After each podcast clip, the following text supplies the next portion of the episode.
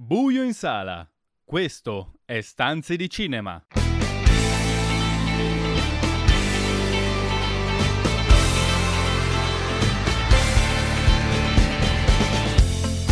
Bentornati a Stanze di Cinema, il programma vi racconta i film in streaming, tutte le novità da Hollywood, da Cinecittà, il box office e l'universo delle serie TV. Io sono Marco Alvarese, come ci sono per questa puntata Carlo Cairoli.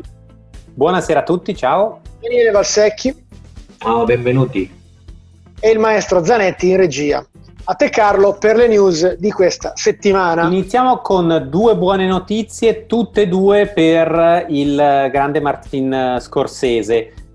Durante questo lockdown è riuscito a sistemare i problemi di budget del suo Killer of the Flower Moon grazie soprattutto all'intervento di Apple Plus che finalmente vuol farsi vedere anche nel mondo dello streaming. È così Carlo perché il suo nuovo film eh, aveva un budget addirittura pare vicino ai 200 milioni di dollari, una enormità, praticamente un Avengers. non so, io, io avevo preso la notizia come fosse la stangata, in realtà, so, adesso pare vera. È probabile perché non si capisce, o ci sono effetti speciali mirabolanti come in The Irishman. L'evoluzione dopo di Irishman, esatto. Oppure il buon ritiro, il buon ritiro di Scorsese. Sì, suo, di De Niro e di DiCaprio, tutte e tre probabilmente. E del nostro Dante Ferretti che è stato confermato come scenografo. Eh, e in ogni caso comunque la Paramount si è spaventata a morte di questo budget che cresceva di settimana in settimana. Fortunatamente le riprese non sono mai cominciate per il lockdown e in questi, diciamo, in questi tre mesi di, di, chiusura Scorsese ha fatto il giro delle sette chiese di tutti i, i, i nuovi media, i nuovi produttori americani e Apple pare che abbia accettato, eh, le trattative non sono ancora chiuse, e pare che abbia accettato di finanziare il suo nuovo film che sarà distribuito in sala dalla Paramount e poi in streaming su Apple TV Plus. E comunque, Le ovviamente... buone notizie su Scorsese non finiscono qua perché eh, avremo disponibile tra pochi giorni probabilmente in streaming perché è stato proiettato eh, alla, alla, BBC, alla, BBC, un cortometraggio di Martin Scorsese dedicato al lockdown, in particolare il suo lockdown a New York City. Sì, abbiamo già pubblicato sul nostro sito quello che ha girato Spike Lee dedicato a New York. Anche Martin Scorsese ha passato il suo lockdown a New York City e durante la trasmissione della BBC 2 Lockdown Culture with Mary Bird, che si è occupata in una serie di puntate speciali proprio del rapporto tra il lockdown e il mondo della cultura e la creatività, nell'ultima puntata è stato proiettato un piccolo cortometraggio di Martin Scorsese quindi lo, lo vedremo presto probabilmente online. Veniamo a un tema che abbiamo trattato spesso in, questi, eh, in queste ultime puntate, anche perché è evidente l'impasse in cui si trovano i festival Cannes e Venezia. In settimana Cannes ha annunciato che eh, nominerà 50 film che però fisicamente a Cannes non ci andranno. Esatto, questa è la cosa un po' un po' molto curiosa, nel senso che praticamente Cannes ha annunciato che il 3 di giugno alle 18 di sera, orario di Parigi, farà la sua solita conferenza stampa come se tutto fosse normale. assolutamente normale, presentando eh, la sua selezione, quella che ha chiamato selezione ufficiale, ovvero non ci sarà in realtà una divisione tra concorso, fuori concorso, un certain regard e le altre sezioni collaterali, ma ci sarà semplicemente un elenco di 50 film che potranno giovarsi del marchio del Festival di Cannes.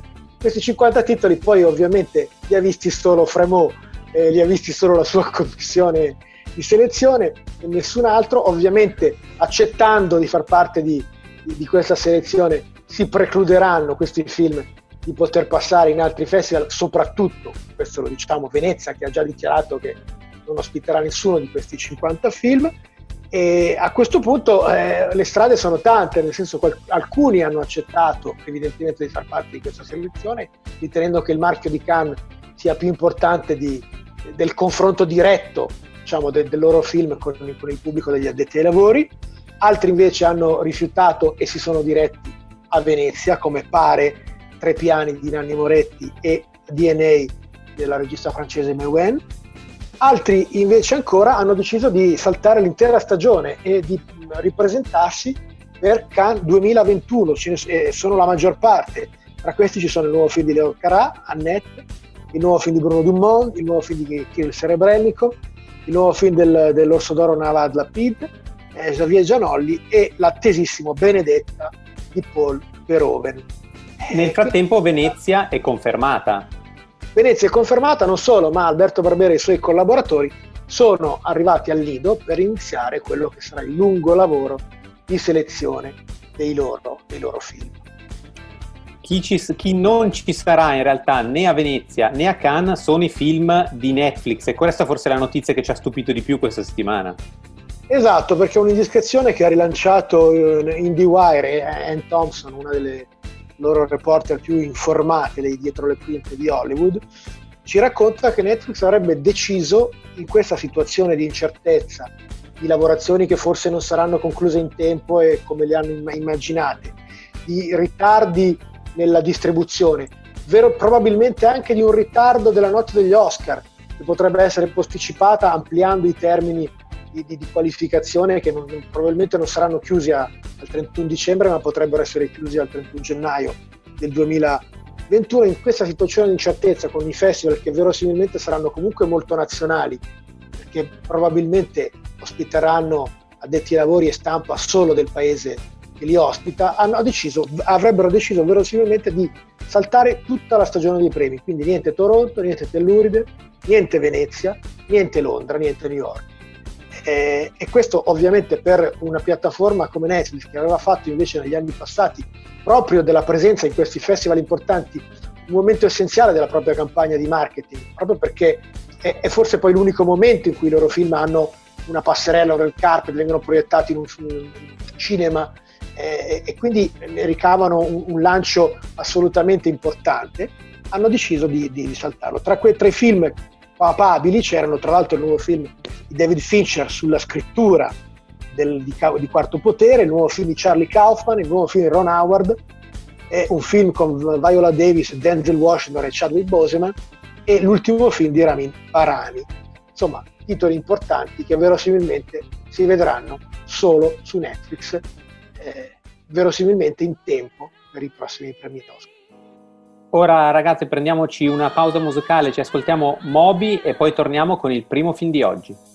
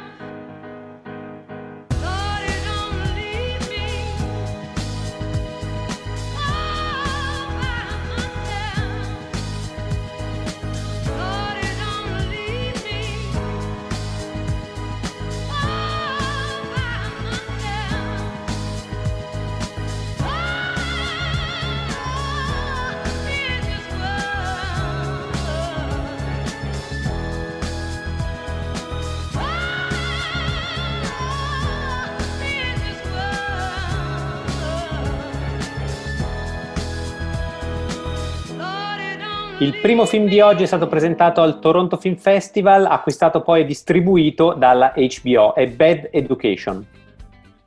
Sì, Carlo, è una scelta curiosa, nel senso che di solito eh, le major e le mini major eh, acquistano film per poi lanciarli nelle sale. È difficile che una, una, rete TV come la HBO acquisti un film pagando così tanto, è stato il film più pagato al Festival di, di Toronto, per poi giocarselo esclusivamente eh, in televisione. Negli Stati Uniti è uscito il 25 di aprile, forse è uscito in, questo, in questa forma anche per il, per il, lockdown, questo ovviamente è una cosa che rimarrà tra, tra le cose non dette.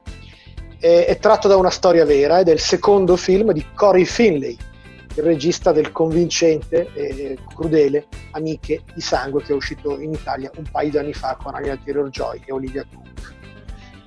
Qui siamo a Long Island nel 2002. L'amatissimo Frank Tassone, superintendent di diverse scuole pubbliche, tra cui la Roslyn High School, viene celebrato dal suo board di fronte agli studenti per aver portato il piccolo liceo fino al quarto posto di una fantomatica classifica nazionale. Quando però una giovane studentessa al primo anno, Rachel, gli chiede una sua dichiarazione per un pezzo elogiativo, un redazionale da pubblicare sul giornale studentesco, proprio su un progetto di investimento in cui sta, si sta impegnando la, la, la scuola, lo Skywalk, Frank le ricorda che c'è sempre una buona storia, qualunque sia il pezzo assegnato. Spetta a ciascun giornalista trovarla. Sembra solo una delle altre tante buone lezioni di Frank, una volta insegnante di lettere. In realtà sarà proprio l'inizio della sua fine. Io direi che per comprendere bene Bad Education bisogna iniziare a capire il ruolo della scuola nella società americana, che è ben diverso dalla nostra, cioè la scelta della scuola e di conseguenza l'importanza del sovrintendente è fondamentale in una famiglia, tant'è vero che spesso si sceglie l'acquisto di una casa in base a dove è la scuola e alla qualità e alla posizione in classifica della scuola stessa. Da qui ne capi- si capisce quanto sia importante a livello politico e sociale il sovrintendente. Certamente, e, e, questo è certamente uno degli aspetti interessanti di questo film che racconta il mondo della scuola americana da, da tanti punti di vista, tra cui anche le sue connessioni con la società, eh, la, la, la, la, città che, che, la ospita, il ruolo sociale e culturale che la, sua, che la scuola e anche economico che la scuola eh, riveste, soprattutto le scuole pubbliche, che ovviamente molto spesso negli Stati Uniti sono distrattate e maltrattate. Eh, è importante però eh, per raccontare questo film eh, capire che questo è il ritratto di, un, di una persona molto particolare, un, un leader, un, un, appunto un superintendent che potrebbe essere l'equivalente del nostro, del nostro dirigente scolastico, se, se sì, molto essere. più potente ovviamente perché ha budget completamente sì, diversi. Cer- certamente, ha budget molto diversi perché c'è una, una, grande importanza del ruolo privato anche nel, nelle scuole pubbliche. È una persona che ha tanto potere e che è comunque un uomo sfuggente, con una doppia identità divisa fra pubblico e privato. Un amministratore affascinante, efficiente, cordiale, comprensivo con tutti, una di quelle persone capaci di ispirare i propri studenti, di ricordarsi ciascuno di loro, ma anche eh, in questo caso un omosessuale che si finge vedovo, che vive da anni con un compagno in un appartamento di Park Avenue a New York, a spese dei contribuenti ovviamente, un vanesio che si fa la plastica facciale e che si innamora di un suo ex alunno e usa i soldi pubblici per i suoi interessi personali. Anche Daniele ha visto il film. È tutto Cosa vero. È tutto vero Marco questo che hai raccontato eh, ed è la ricchezza di questo film perché è veramente un film molto particolare, molto originale, mm, direi unico sia per la scelta di rappresentare in una maniera molto complessa situazioni, personaggi, sul filo sempre dell'ironia, ma in maniera molto pulita ed intelligente. Anche le scelte di regia sono molto ricche, molto sofisticate, molto eleganti, ma vanno dritte al punto.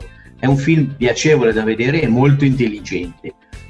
Peraltro con due magnifici attori nei due ruoli principali. Uh, un Hugh Jackman uh, invecchiato Evanesio, come lo raccontavi tu, e una Alison Jenny che, che fa la, diciamo, la, la vice, la, l'assistente, fondamentalmente la, la, contabile di Hugh Jackman, eh, altrettanto rappresentante di queste, di queste, tigri americane in questo caso, eh, quindi molto che uniscono educazione eh, e uniscono una grande capacità di lavorare, perché tutto si può dire, ma di questi, queste due figure così ambigue, ma sono degli ottimi insegnanti, degli ottimi leader, come dicevi tu prima, sono, sanno ispirare gli altri, sono dei grandi motivatori e lavorano, lavorano fino a tardi, e poi anche hanno questa parte invece oscura. Ed il film non nasconde nulla e non, e non fa scelte facili, non fa scelte radicali, uh, ci porta all'interno di un mondo complesso, ci fa vedere le storture e le ambiguità del sistema americano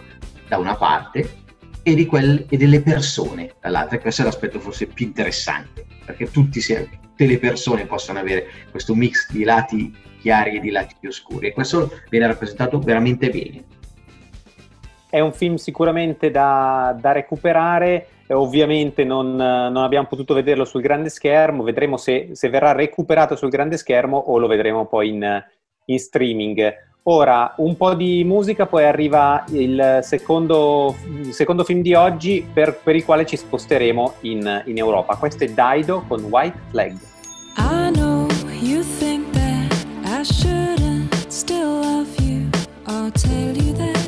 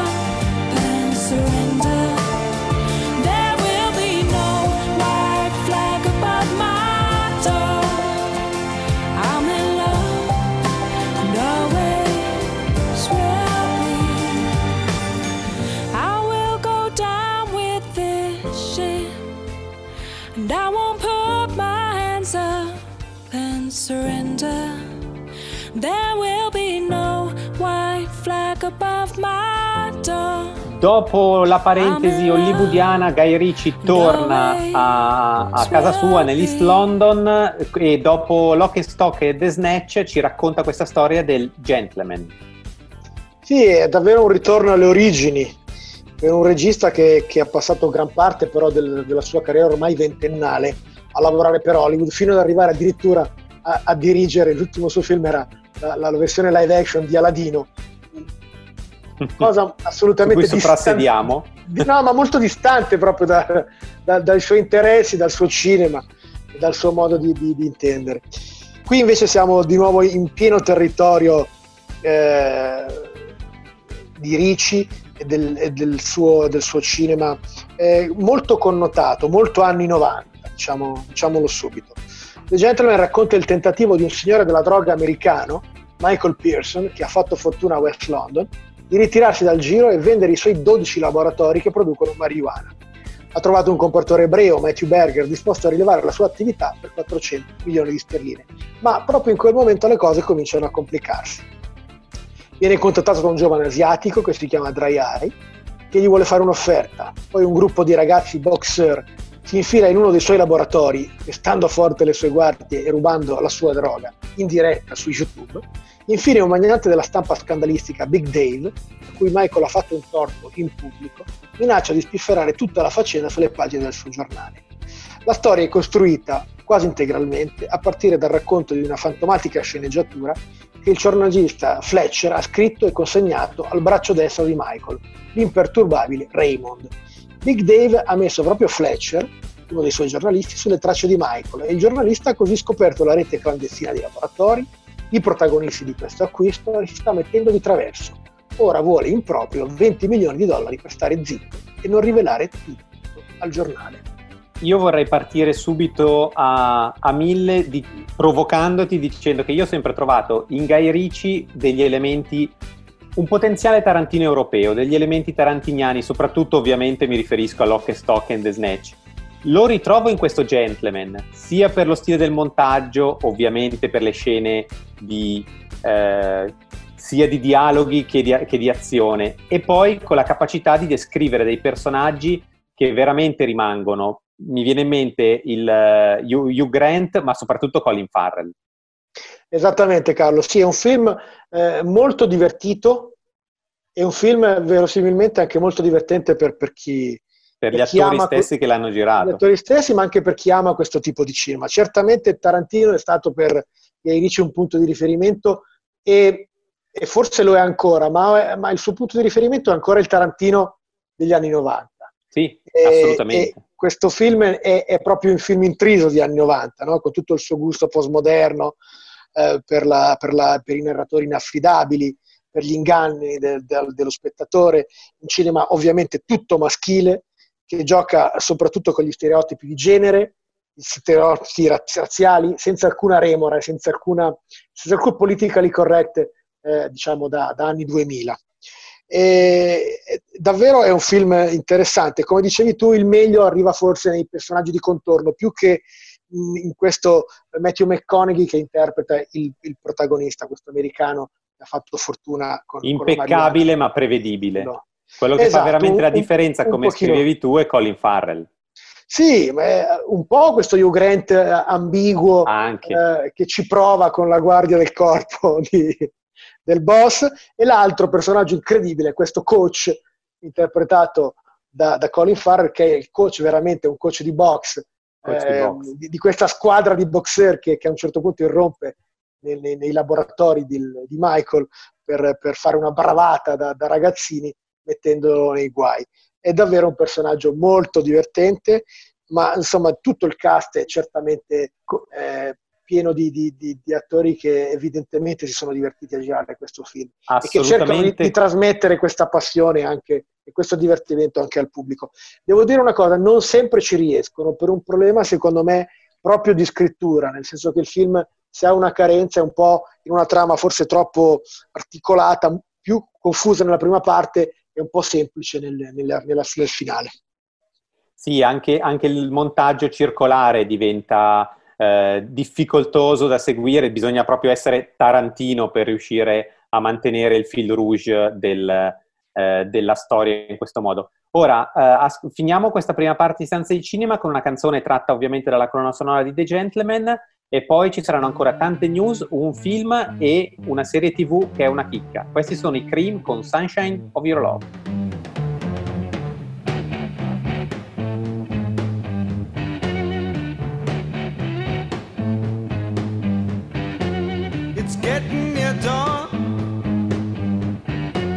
When lights close the tired eyes I'll soon be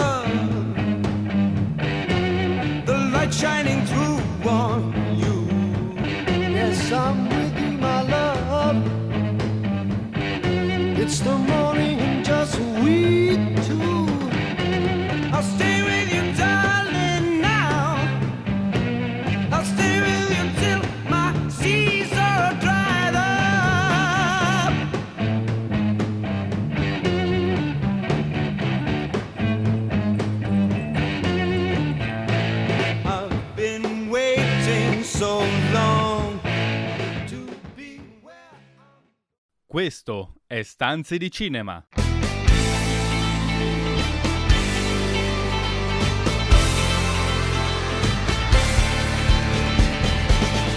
Rieccoci in onda con Stanze di Cinema, iniziamo la seconda parte, come, come, sempre ci accade ancora con qualche news, ci sono dei registi che riescono a conquistare anche soltanto con un trailer, del caso di Nolan che ha rilasciato il trailer in settimana di, di Tenant e un po' di news interessantissimi di questo nuovo film, vero Daniele? Assolutamente vero, caro. Il, il, trailer di internet è stato veramente bello da vedere, interessante, anche se ancora non si capisce nulla di, della trama del film. Come spesso accade. è misteriosa, però veramente ha lasciato vedere del gran, il potenziale di un gran cinema come quello di Christopher Nolan. E, e peraltro con l'hype che sta salendo per l'uscita del film, eh, e quando si parla di uscita in questo caso potrebbe essere un'uscita vera, ehm, il, in un'intervista rilasciata, Nolan ha raccontato di come abbia fatto esplodere in aria un vero Boeing 747 durante le riprese, proprio un vero Boeing, nel senso l'aereo. E la cosa ancora più divertente è che l'ha fatto per questione di budget, cioè per risparmiare, nel senso che in questa situazione, in questo momento, non sappiamo se è legata alla crisi adesso dell'industria eh, degli aerei, ma fondamentalmente gli costava meno prendere un vero Boeing 747 e distruggerlo che costruire in CGI tutta, tutta, la sequenza. E quindi hanno proprio distrutto davvero. Peraltro facendo divertire probabilmente molto anche gli attori lo stesso Robert Pattinson ha detto che è stato un momento veramente entusiasmante e divertente immagino direi che non è da tutti far vedere esplodere sì. una, una, un aereo eh, veniamo invece al mondo delle, delle, serie tv. Dopo tre film svedesi, dopo il remake, torna ancora Elizabeth Salander, questa volta in una serie tv per Amazon. Sì, eh, la notizia è interessante soprattutto perché nonostante il personaggio, come dicevi tu, abbia, abbia dato tanto al cinema, prima con i tre film svedesi, poi con il remake americano, poi con il quarto episodio della, se- della saga uscito l'anno scorso, eh, quello non scritto più ovviamente da, da Stig Larsson, ma uh, dal personaggio ripreso poi da David Langertz. La nuova serie sarà a, prescinderà da tutti e sei i romanzi. Sarà una cosa assolutamente nuova, riprenderà quel personaggio, ma lo inserirà in un contesto eh, assolutamente diverso nella Svezia di oggi. Quindi sarà un, un progetto che nasce da zero. Funzionerà, non lo so, l'ultima versione cinematografica è, è, stato un bagno di sangue per i produttori, ma insomma, certamente il fascino forse del, del personaggio forse sopravvive, forse anche quello è un po' legato a, all'inizio del, del, secolo. A proposito di scelte, di scelte coraggiose, noi abbiamo visto Tom Cruise lanciarsi con la moto dagli aerei e fare di tutto in Mission Impossible. tranne una cosa che adesso eh, assolutamente eh, proverà, che è quella di farsi sparare direttamente nello spazio. Era salito sul Bari Khalifa, ovviamente più in alto di così non si può arrivare esatto. sulla Terra. A questo punto ha deciso di, di sposare il progetto di Elon Musk, SpaceX, che tra l'altro proprio in, questi giorni ha, ha, cominciato i suoi lanci nello spazio e assieme alla NASA sta progettando di girare parte del suo nuovo film proprio in un, in un viaggio spaziale. Eh, e la cosa interessante è che adesso questo progetto che, di cui si è parlato in, nei giorni del lockdown ha, si è concretizzato un po' di più, nel senso che c'è un regista, che è Doug Lehman, che ha collaborato, che è il regista del primo Burn, che con Cruise ha collaborato in Age of Tomorrow e in, in American Made e che eh, a questo punto sarà lui a dirigere questo film. Peraltro Lehman e Cruise stavano già lavorando per la Paramount ad un film ambientato nello spazio, Lunar Park, un film appunto su una, su una banda di, di rinnegati che progettano un viaggio sulla Luna per rubare una fonte di energia. Non sappiamo se il progetto sia lo stesso, se sia proprio questo progetto che verrà poi girato eh, davvero nello spazio o se eh, evidentemente l'idea è completamente nuova ancora un po' di musica prima dell'ultimo film di oggi. Questo è Bob Dylan, All I Really Wanna Do. I ain't looking to compete with you, beat or cheat or mistreat you, simplify you, classify you, deny, defy or. All I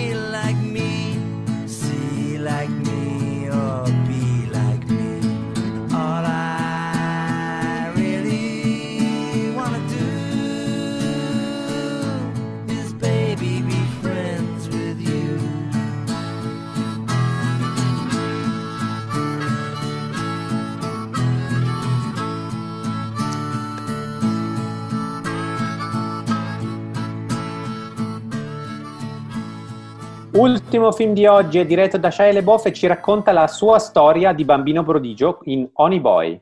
Sì, Carlo, è un film molto personale per Shia LeBoff, nel senso che è il frutto di un lavoro che, di sceneggiatura, di scrittura che lui ha fatto in un centro di recupero. È stato un momento terapeutico del, del, della sua riabilitazione. Scrivere un film che, rac- che raccontasse la sua storia, la sua storia di bambino eh, prodigio nell'ambito del, del, cinema, della pubblicità, quando era ragazzino, il suo rapporto con, un, eh, con il padre affidatario eh, e il suo, il suo, rapporto difficile col padre affidatario e poi eh, nel film il suo, il suo essere diventato un giovane attore sulla cresta dell'onda, il successo dei Transformer, il successo Indiana, dell'ultimo Indiana Jones e, e, e, il modo difficile con cui si è rapportato al successo Il film racconta appunto due momenti della storia eh, personale di Shia appunto questo, questo, momento dell'infanzia eh, e questo rapporto tormentato con il padre e diciamo, la realtà di, di Shia eh, in difficoltà dopo il grande successo e quindi all'interno di una comunità terapeutica e, e l'inizio del suo percorso che ovviamente ingloba anche il film. Assolutamente visto, vero, Marco. Ah, dicevo, abbiamo visto tanti film, hai letto altrettante storie biografiche di giovani star che, che finiscono sull'oro dei, del baratro, un po' come Shia LaBeouf. Eh, in Tony Boy la cosa che si apprezza più di tutto è l'umanità, l'umanità del ragazzo stesso nei confronti del padre, perché si vede quando era giovane che lo, lo, lo finanzia praticamente, e, e anche dei personaggi minori del film. Assolutamente vero, assolutamente vero. Eh, c'è un'attenzione al racconto, probabilmente anche perché appunto eh, nascendo da un'esperienza biografica è molto carico di elementi simbolici che eh, però non, non, diventa, non, diventa, finta, dà, dà proprio una, una, un impatto di, di, di verità, di, di racconto reale pur essendo filtrato ovviamente dallo sguardo di, di, uno dei protagonisti. Quindi in realtà è una storia molto personale, molto soggettiva, ma che riesce a trasmettere questo effetto di verità. Peraltro eh, ci sono due cose interessanti. Uno è questo, questo, passaggio temporale, quindi con due attori che interpretano Shia LaBeouf, e che uno Shia LaBeouf bambino e uno Shia LaBeouf ragazzo. Eh, e l'altro aspetto è che invece LaBeouf per se stesso si è ritagliato proprio il ruolo di questo padre, eh, padre hippie, padre, padre pessimo, padre disturbato, padre problematico. Insomma, Ma tanto amato. Che, tanto amato dal figlio, ma come in, in un racconto diciamo di crescita, no? quindi inevitabilmente amato anche perché è problematico, anche perché è fonte di problemi. E quindi la fase della crescita del figlio è da una parte quello di riconoscere gli aspetti, de, gli aspetti del padre, c'è una scena molto forte dove lui chiede al padre di essere migliore e ne riceve una risposta terrificante e poi con se stesso invece è ragazzo che riesce in un qualche modo a, a, fare pace. C'è una scena che proprio come in un circolo eh, riunisce eh, il bambino con il ragazzo. Ma questo aspetto è interessante. In questo c'è anche un po', secondo me, il limite del film. Nel senso che da una parte è un film che, come abbiamo detto prima, ha, molte, ha molta verità da raccontare, molto soggettivo e carico, ma è anche un po' piccolo, è un po' stretto l'occhio è stretto molto su, su se stesso, su Shia LaBeouf, e fa fatica a riuscire anche in personaggi che sarebbero interessanti come la vicina di casa. E poi, ovviamente, lui come suo padre crea una distopia che è difficile ogni tanto accettare. Ascoltiamoci un'altra canzone e poi arriva Dark Mirror con la serie di oggi. Questi sono gli Alan Parson Project.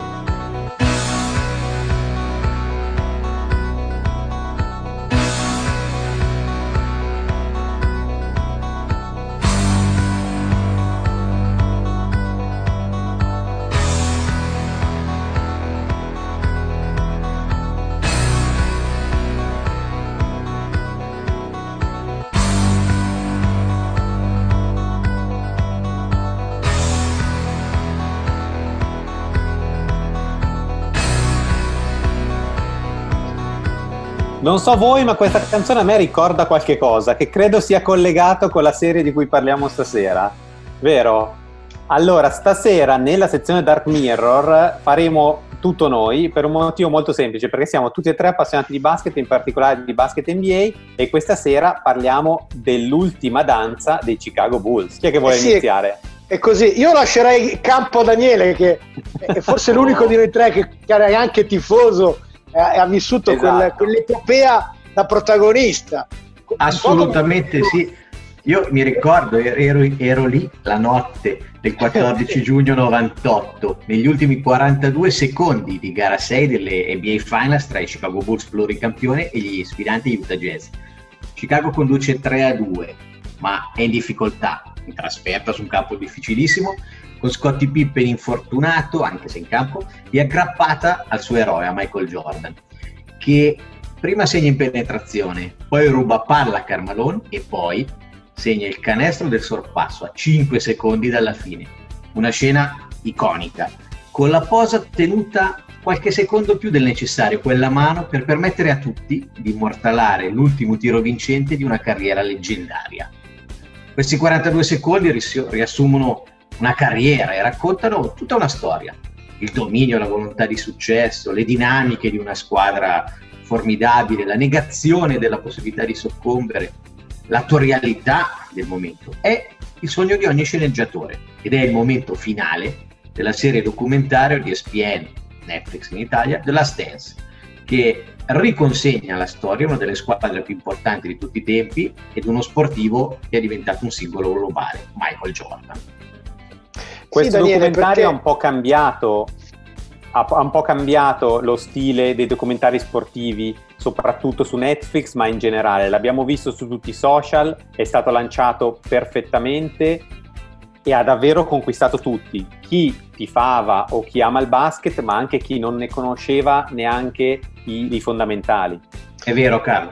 La storia produttiva di, di, eh, di questo della Dance è molto particolare perché è una, qualcosa di, di, di nuovo, eh, cioè è un docudrama da un certo punto di vista, no? Cioè una cosa che unisce documentario e una sorta di drammatizzazione, quando non di fiction, uh, diretto da Jason Ayer ed è suddiviso in dieci episodi e ha una storia produttiva particolare perché il materiale originale venne girato allora, cioè una, a una troupe venne permesso di seguire per tutta la durata della stagione 1997-98 i Chicago Bulls, in, in ogni momento.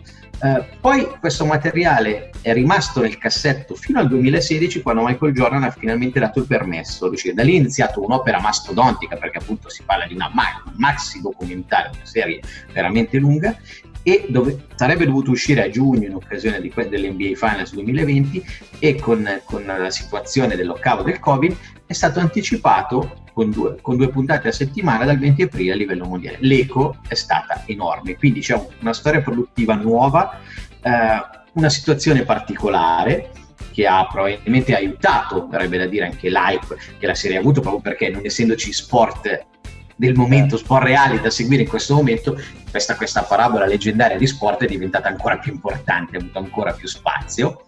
E poi c'è un aspetto secondario, ma non così secondario, cioè che Netflix ha deciso di, di, fare una release di due puntate a settimana, quindi tornando quasi indietro, facendo una sorta quasi una, un approccio più classico. E questo, a noi pare, sia stata una mossa vincente perché ha dato molto più eco, ha permesso di parlarne per molto più tempo, non ha aiutato il binge watching ma in realtà ha aiutato tutti noi ad apprezzare molto di più la serie e il lavoro fatto e penso che sia un qualcosa su cui Netflix rifletterà, seguendo in questo caso ad esempio Disney Plus.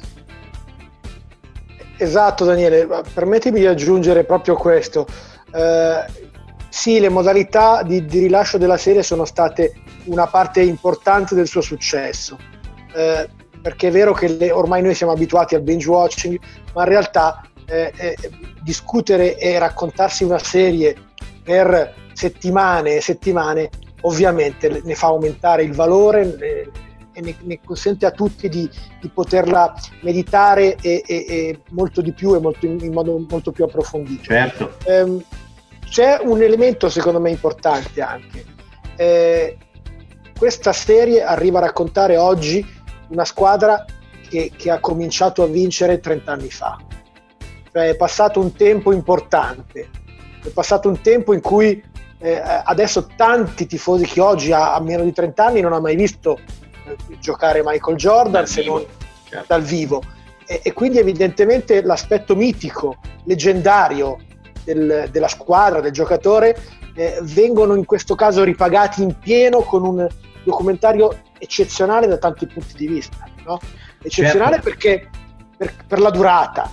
ESPN non aveva mai prodotto un documentario sportivo così lungo, così, così importante. Sì, eccezionale perché è, lo sforzo produttivo è stato, stato è strepitoso, perché ci sono riprese di, di, di, appunto 22 anni fa, che vengono esatto, con, con le testimonianze dei giocatori di oggi insomma, eh, certamente... Dobbiamo, dobbiamo, specificarlo, in Last Dance si prende le mosse dall'ultimo anno dei, dei Chicago Bulls di Michael esatto. Jordan, ma in realtà è una scusa per raccontare tutta l'epopea dei certo. Bulls dalla, dal, dal, dal pick La scelta di Jordan fondamentalmente. Ma fondamentalmente sì, perché poi con questo gioco di incastri, di flashback, di immagini d'archivio, di interviste più o meno recenti, si racconta tutta la parabola personale di Michael Jordan e dei Chicago Bulls, squadra che con lui ha trovato la notorietà e la fama vera, perché fino a quel momento era una squadra secondaria nella storia dell'NBA. Secondo Questo è un elemento particolare. Di una nuova tipologia di documentari sportivi, cioè ci dobbiamo aspettare altri epopee di... Eh, Carlo, ti rispondo con queste due che... notizie eh, di oggi. Una che um, ehm, SPN inizia a produrre una nuova serie, un altro docudrama con protagonista Tom Brady il leggendario quarterback dei New England Patriots, ora non più ma da pochissimo, però diciamo dei New England Patriots e quindi sta già seguendo le orme di The Last Dance. E una più italiana, più piccola, che Sky sta per mandare in onda una serie uh, di, mm, chiamiamoli documentari, introdotti con, con la grande capacità fabulatoria di Federico Buffa. Una cosa questa che c'era già, ma che adesso viene riproposta perché? Perché effettivamente la Dance ha, ha certamente colpito nel segno. Permettimi di dire una cosa però, eh, proprio rispetto a quello che dicevi, rispetto a Federico Buffa, che è stato un antesignano di questo modo di raccontare lo sport, no? di, di, di, di, raccontarne l'aspetto narrativo, epico, certo. leggendario. E permettimi di dire una cosa, ascoltato il commento di quei 43 secondi nel documentario, e quello di buffo e tranquillo non c'è paragone. Ah. L'epica straordinaria di Michael Jeffrey Jordan di Flavio Tranquillo è, è, un ricordo per tutti noi che l'abbiamo visto allora. Flavio Tranquillo che, alziamo le mani. Sono che, completamente che d'accordo. Mi, so, mi, è venuta la pelle d'oca a riascoltare eh, i miei vecchi VHS che ho tenuto, là, sono meravigliosi. Ma qui andiamo proprio nel personale. C'è. c'è un ultimo aspetto però da sottolineare Innanzitutto un aspetto eh, di racconto, perché questo racconto può essere interessante e importante ed è andato a toccare un pubblico così ampio, non solo gli appassionati di sport, perché da un certo punto di vista è una trama già scritta, c'è una parabola dell'eroe, c'è un grande villain, ci sono dei coprotagonisti meravigliosi ed infatti gli episodi più corali sono quelli anche più belli, fondamentalmente i primi episodi che si soffermano anche su altri personaggi come Pippen, come Rodman, eh, che raccontano tutta la storia. Quando poi l'eroe diventa fin troppo imbattibile, si, si cade un po' nella geografia o comunque nel, nella biografia, eh, diciamo, col permesso del, della biografia autorizzata, il bisogno del controllo, che è un'altra delle caratteristiche del Michael Jordan, e qui allora la serie fa vedere qualche limite, pur all'interno di una produzione veramente voluta e di un qualcosa che è veramente piacevole da vedere per chiunque. Se siete d'accordo possiamo chiudere così, non puoi sempre ottenere ciò che vuoi a meno che tu non sia Michael Jordan. Certamente direi.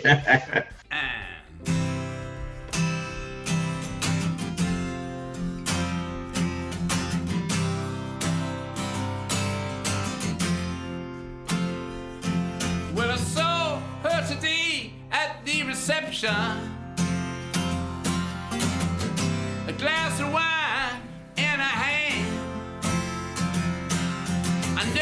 she was gonna meet her connection.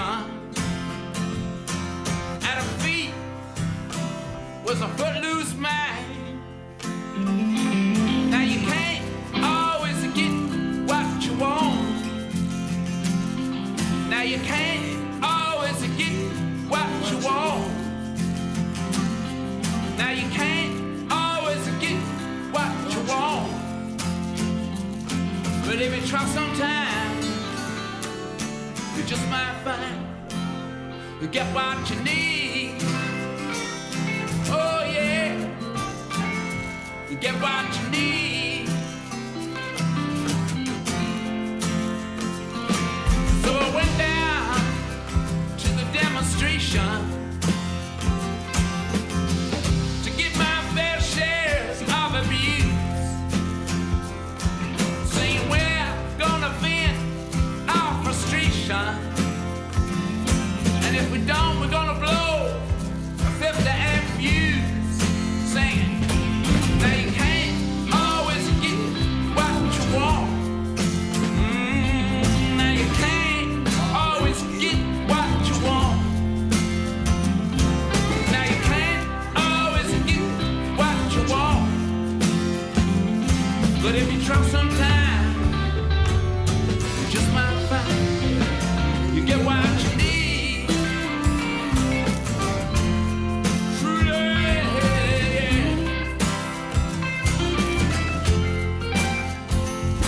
So I went down to the Chelsea drugstore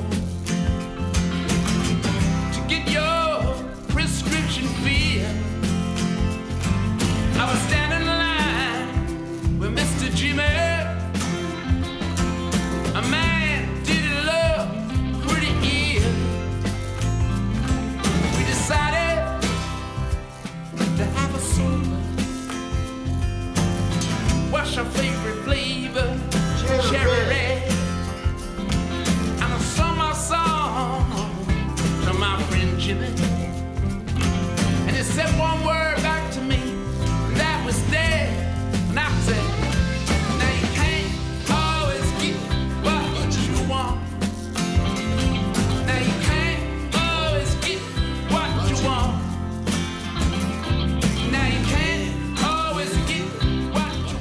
Siamo arrivati alla fine anche, anche, per questa settimana di Stanze di Cinema. Per questa settimana appunto è tutto. Vi aspettiamo fra sette giorni per la prossima puntata e quando volete ci trovate online su stanzedicinema.com, su Facebook, Twitter e in podcast su Spotify.